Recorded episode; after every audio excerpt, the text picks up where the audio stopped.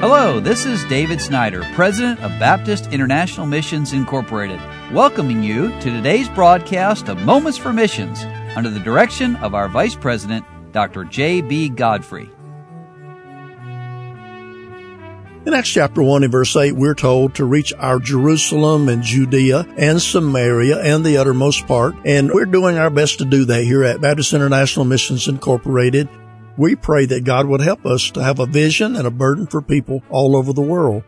Yesterday, I started reading an article written by Brother Bob Larson, who is our U S A Church Planting Director, and he called this Seeing the Multitudes. In America today, last year's number, three hundred twenty-eight million people, and two point eight million people new every year. And many, many of these people are found in our large metropolitan cities scattered across America. And Brother Larson mentioned yesterday, as I ended the broadcast, in the Sun Belt, great cities like Atlanta, Charlotte, Orlando, and then in the Northeast, and the greatest concentration of people, population in the country, and the smallest number of independent Baptist church. Think of the impact that the gospel could have on this nation of ours if we could plant hundreds of new churches in the Northeast Corridor. Political and economic decisions made there daily affect this entire nation. Major cities like Washington, D C, Baltimore, Philadelphia, New York City, and Boston should be targeted by hundreds of new church planters. An exciting side benefit of planting churches in the Northeast is the opportunity to reach many English-speaking ethnic groups as well as mainstream Americans. In the upper Midwest, the cities of Chicago, Detroit, Minneapolis, Milwaukee have a combined population of over eighteen million people. Many Midwest cities have been overlooked by independent Baptist church planters.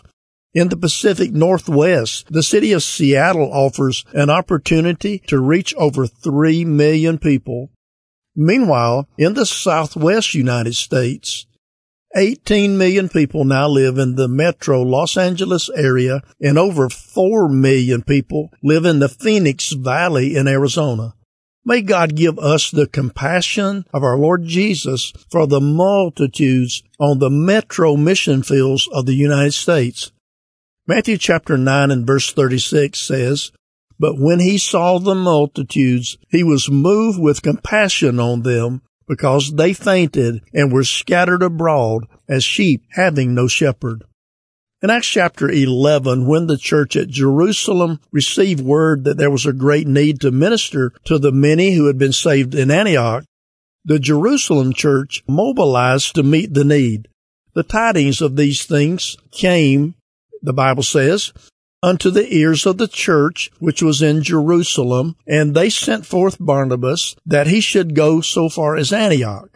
And to reach the metro mission fields of America, we need motivation as well as a massive mobilization effort to reach our cities.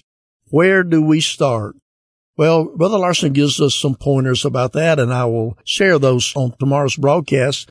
But let me just say that when we think about the great cities of the United States of America, and may I add to that, of Canada, and for that matter, of Mexico, with Mexico City, and then Vancouver, and Toronto, and Quebec, and large cities, not thousands of miles from us, but sometimes next door, and all these millions of people who need to hear the gospel message. Would you pray with us that God would touch the hearts of many new church planters to go and plant churches in these vast cities?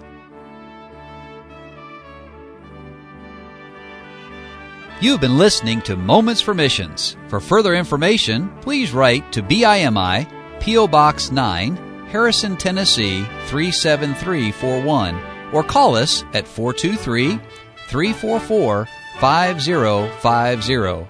Or you can visit us online at w w w dot b i m i dot org. Until next time, may the Lord richly bless you.